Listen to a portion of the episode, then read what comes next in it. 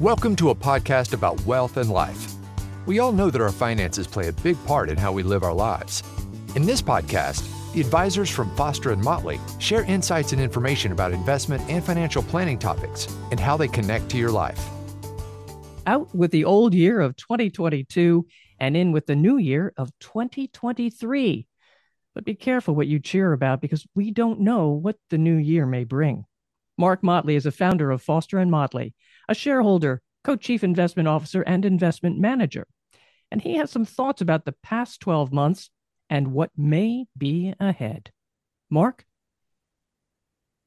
Market comment year end 2022.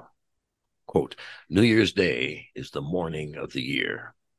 Like the mornings of mere days, it inspires fresh hope, but on an immensely grander scale. My friend Chris Flannery from his fine talk at Hillsdale College reprinted in their imprimis, December 2022. Quote, having lived 81 years, I've learned to trust only dogs and the bond market. My friend Bob Faber from an email who claims this isn't original, but who can't identify the source. Recap and outlook. 2022 brought the worst year for stocks since the 2008 financial crisis.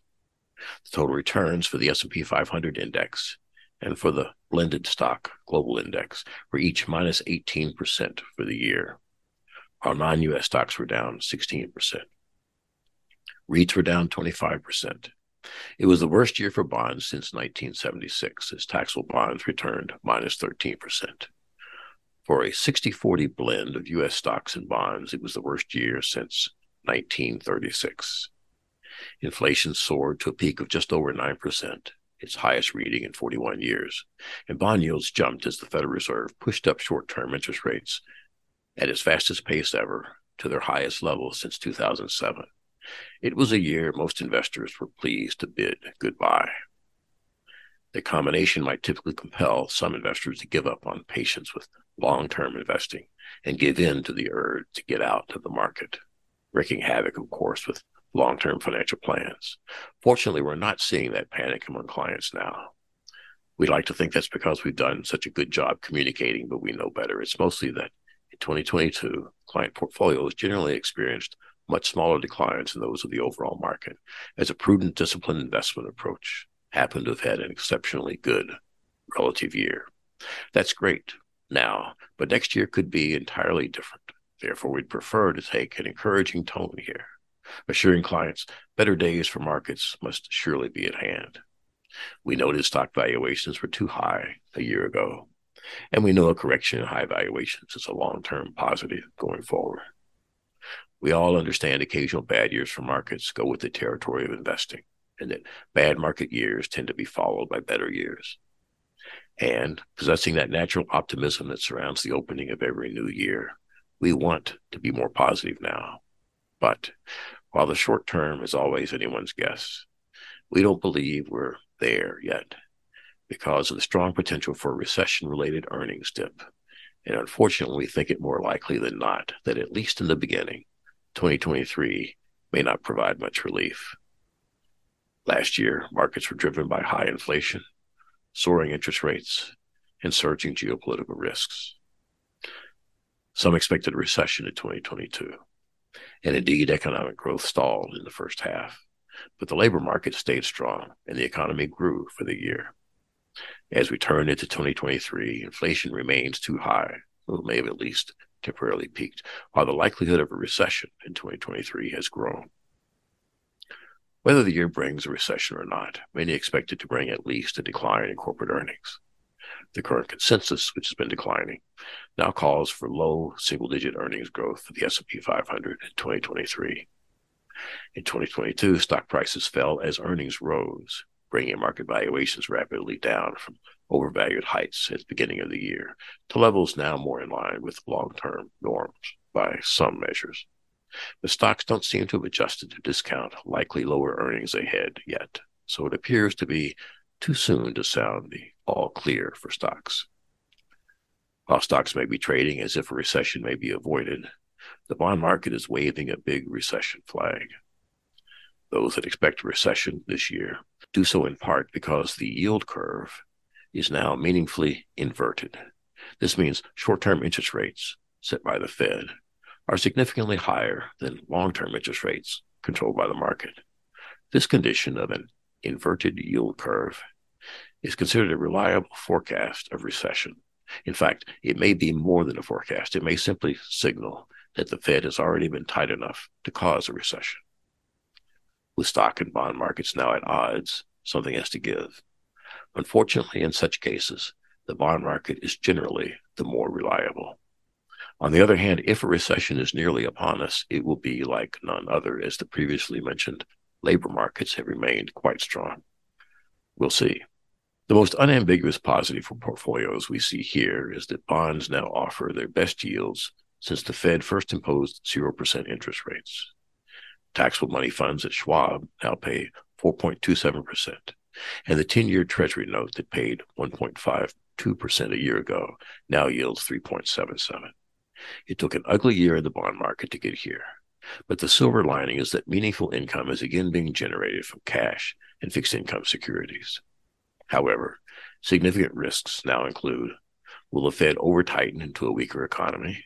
Will we have a more severe recession or something milder or rolling, perhaps not affecting all sectors of the economy at once? Additionally, and importantly, will the Fed read it all perfectly and pull back monetary restraint in the nick of time to avoid recession while still succeeding in bringing down inflation? That may be possible, but count us skeptics. The series of leading economic indicators just turned negative. And with the latest data for November, year over year growth in the most common measure of the money supply, M2, declined to 0%. This matters because money supply growth in excess of nominal GDP growth tends to boost the economy, while slower money growth, while slower money supply growth is an economic drag. For context, M2 annual growth was over 20% from July 2020 through May 2021, peaking at plus 27%. And since 1982, the earliest data we have, annual M2 growth has been only slightly lower than 0% for two months, both in 1993. The bill for massive overstimulus in 2020 and 2021 partly came due as inflation in 2022, and its second payment may well be recession in 2023. Long term considerations. We usually don't dwell here on the very long term, but conditions have been settling in for a couple of years which appear to be of unusual importance. With Russia's February invasion of Ukraine, Western economies virtually stopped trade with Russia, a significant exporter of oil, natural gas, wheat, and fertilizers. This inflamed disruptions to global trade at a time global supply chains were already reeling from pandemic related shifts in demand and from labor shortages related to both aging populations and to increased government transfer payments in several nations. Additionally, China escalated threats against Taiwan all last year. In November, Xi Jinping declared China was preparing for war. On December 27th, China sent 41 warplanes into Taiwanese airspace, its largest provocation in months. The West has been rapidly decoupling China from supply chains all year, with no apparent end in sight. From the end of World War II until recently, growth in globalization was an economic constant. And from early 2009 through early 2022 with a mild reprieve in 2017 and 18. The other constant theme was coordinated central bank easing and 0% short term interest rates. The connection globalization reduced inflation, which in part allowed central banks to hold interest rates so low for so long. Now all that has rapidly changed. The pandemic, supply chain bottlenecks, Brexit, new tariffs installed by the former administration and kept in place by the current administration, heightened security concerns in response to aggressive actions from Russia and threats from China, aging populations, and subsidies for domestic production have combined to reverse globalization trends and open a race toward onshoring in areas from semiconductor manufacturing to call centers. Just in time inventory management now gives way to the more expensive but more secure just in case. Concurrently, global efforts to promote green energy have increased with expected long term environmental benefits, but with certain increases in near term economic costs. Collectively, these form a significant shift in global direction with profound implications, increased headwinds to long term economic growth, and likely pressure on corporate profit margins for years to come with increased costs and inflation. We don't know how much lower inflation was historically than otherwise may have been because of globalization in recent decades, but likely deglobalization into the future may be expected to add to inflation ahead. Moreover, if the foreseeable future includes lower economic growth, higher inflation, and higher interest rates, greater market volatility cannot help but be part of that package. Storied investor Howard Marks of Oaktree Capital Management notes all this too and recently called this combination a quote, sea change for markets with likely impacts for years to come. Wrapping up, if near term prospects merit continued caution, and if several tailwinds we've enjoyed for some time may now be shifting into persistent longer term headwinds, where in this morning of the year may we find fresh hope? We don't pay much attention to the NASDAQ composite index because it's quite tech heavy and not very representative. We seldom quote it here. But in 2022, with the blend stock index and the S&P 500 each down 18%, and with our managed stock portfolios down substantially less than that, it may be worth noting that the recent darling NASDAQ composite index fell 32.5% in 2022. It may be cold comfort to assert 2022 could have been much worse for client portfolios, but it's real. A disciplined, prudent, cash flow oriented approach to investing has always been rewarded in the very long run, but it can and has gone out of favor for uncomfortably long stretches at a time. The 10 years or so ending in late 2020 was a painful and recent example. But that pendulum turned over two years ago, and client portfolios fared unusually well on a relative basis in 2022.